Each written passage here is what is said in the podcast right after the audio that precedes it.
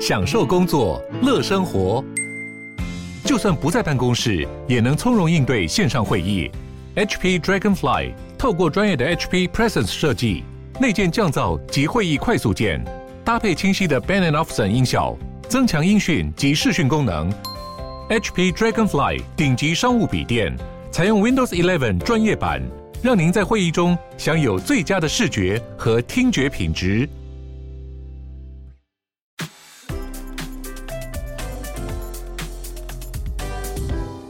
欢迎光临鲨语，带你关注那些有流量却没声量的有趣资讯。用十分钟的零碎时间，一起跟上这个永远跟不上的世界。一位伊朗的十七岁女生被她的丈夫砍下了头部，在伊朗西部发生的这起案件，再次引起了国内对于性别犯罪的关注。但同时，也有一些新闻媒体认为这个杀人案是光荣的杀戮。在一个网络上流传的照片中，可以看到那位丈夫拿着他太太砍下来的头，微笑着在首都街上到处走。有非常多路人都拍下了他提着手机游街示众的照片，一只手还拿着血淋淋的刀子，仿佛刚做完案就出门了；另一只手则拎着十七岁妻子的头部。杀人的丈夫，他的母亲自己坦诚，儿子曾经有威胁要杀掉了妻子，也同意这个媳妇就是儿子杀的。死去的十七岁女生叫做莫娜，她曾经跟丈夫的家人谈过，还曾经逃到土耳其好几个月的时间，后来才被自己的父亲劝说，又回到伊朗生活。这位女子结婚时才十二岁，根据女子爸爸所述。他十二岁结婚是有取得合法证明的，但在伊朗一般合法的结婚年龄是女生十三岁，男生十五岁，所以也不确定爸爸是不是把女儿非法出嫁了。这位女子上周才从土耳其返国，结果马上就被丈夫杀了。她的丈夫和丈夫的弟弟很快就被逮捕了，弟弟似乎是协助她犯案的过程。官方表示一定会严肃郑重的处理。而那些贴出血腥画面的人也将会遭到逮捕。伊朗政府也再次被强推着处理国内的家暴问题，加速立法。这个法律的重点，除了要保护受害者、惩罚加害者以外，还要提供家庭调解，尽量在情况恶化之前阻止这些父亲和丈夫暴怒。不过，即使这个立法通过，跟国际上所认同的人权还是有蛮大的一段落差。像是儿童婚姻啊，还有部分的性别暴力是都完全合法的。能源问题没有办法突然解决，但是核融合可能是最接近解药的一个途径，几乎毫无极限又不会产生任何的碳排放，就制造出能量，让科学家从几十年来就一直想要好好的利用核融合，但是却一直无法让核融合反应稳定下来。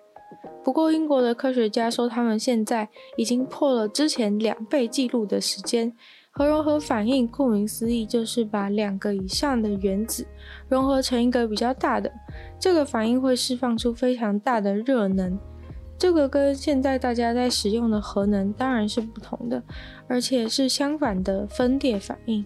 这个分裂的过程缺点就是会产生核废料，以及留下几万年挥之不去的辐射。另外一个就是存在着巨大的意外风险，这个大家也知道，像是在二零一一年日本的福岛核灾就是因地震和海啸引起的。而核融合相对的安全很多，也可以只制造一点废物就好，也只需要一点点天然燃料，有些还可以从海水中去分离出来。而在英国的一个村庄里面，科学家就建造了一个超大的甜甜圈形状的机器。这个甜甜圈有办法透过核融合反应，创造出破纪录的五千九百万焦耳的能量。五千九百万焦耳的能量，仅仅使用了五秒的时间就制造出来。然而，这五秒钟就已经是甜甜圈机器的极限了。再久下去的话，磁铁都会过热。这个磁场必须要容纳非常高的温度，才能让核融合顺利的进行。大概是一亿五千万度 C，是太阳中心的十倍高温。科学家开心地表示，这个实验首次证明了稳定一个核融合反应是有可能的。这次使用的燃料配方也跟未来想用在核融合发电厂的是一样的。这次的成功必须要归功于横跨欧洲的四千八百个专家、学生和工作人员的努力，还有英国原子能量机构的合作，当然还少不了欧盟的出资。核融合使用的燃料是氢的同位素氘和氚。只要使用从海水中取出的零点五吨的氘，就可以供应全英国一整天的电。这让从小听到大的核融合反应不再只是一场梦。但除了英国这边的甜甜圈机器有在努力以外，法国南部也有一个由非常多国家共同出资的核融合研究计划。他们的目标则是想要在二零二五年。到二零二六年开始进行核融合，目前建造进度大概是八十趴左右。虽然出现了不小的希望，但距离精通核融合还有很长的一段时间。吉卜力主题公园即将要在十一月开幕了，吉卜力的粉丝，不管是龙猫粉还是魔女宅急便，或是其他作品的粉丝都有福了，可以马上把吉卜力主题公园列在自己的旅游名单上面。前提是疫情结束，所有看过宫崎骏作品的人都不免着迷于动画里面那种美丽、梦幻、超现实的景色，恨不得进去里面亲自看一看。上周吉卜力工作室的 Twitter 账号才公布了一个龙猫对着十一月一号这个日期微笑的讯息，但也没有更多的资讯了，非常的神秘。不过大家都推测，大概是会在十一月一号这天开幕吧。吉卜力主题公园位在爱地球博纪念公园里面，从京都坐火车大概两个小时的距离。主题公园的大小大概会是十七点五个美式足球场那么大。有消息指出，宫崎骏坚持不要砍园区内的任何一棵树，不过这消息并没有得到证实。等到十一月开幕的时候，总共会有五个区域。不会马上全部都开放，会保留一些，等到之后再开放。而最大的主区会是吉卜力大仓库，里面会放置很多动画出现的家具和展示品，有天空之城的机器人，还有龙猫里面的龙猫公车等等。第二个区域会是青春之秋，里面会有星之谷的古董店，还有猫的报恩的场景还原。第三个区域则是森林区，就是龙猫里面小朋友他们住的地方。另外，魔法公主里面的村庄似乎会在二零二三年以后才开放，会推出一些大型森林动物神，让游客可以在上面玩。还有巫婆之谷则会展出霍尔的移动城堡，还有魔女宅急便里面的东西。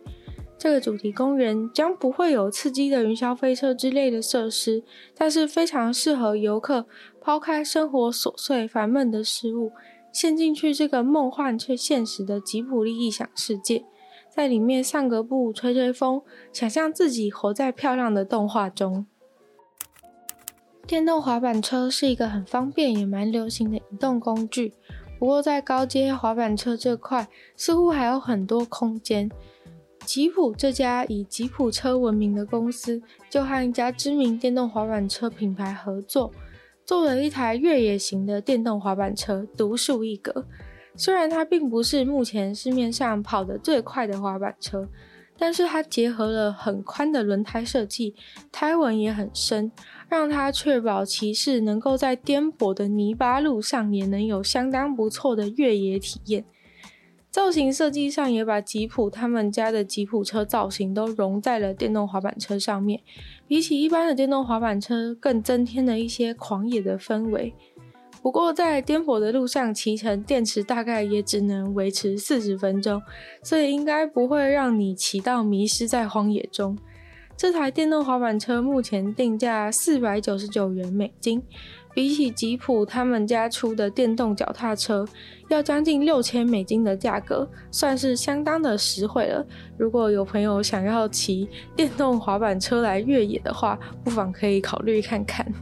今天的鲨鱼就到这边结束了，再次感谢订阅赞助的会员毛毛、黑牡丹、Alexi、水染秋生、Lazy Z、超温劝、Jason 还有黑温，谢谢你们的赞助。那就希望有其他如果有意愿资助本节目的朋友，非常欢迎在下面的链接可以到 Patreon 的网站看看，有不同的会员等级，还有不同的福利。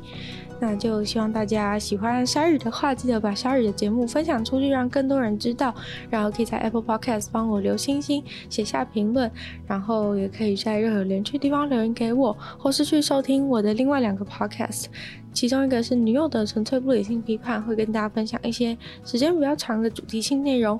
另外一个话是听说动物，会跟大家分享一些有趣的动物知识。那就希望鲨鱼可以继续在每周二、四、六顺利与大家相见。那我们就下次见喽，拜拜。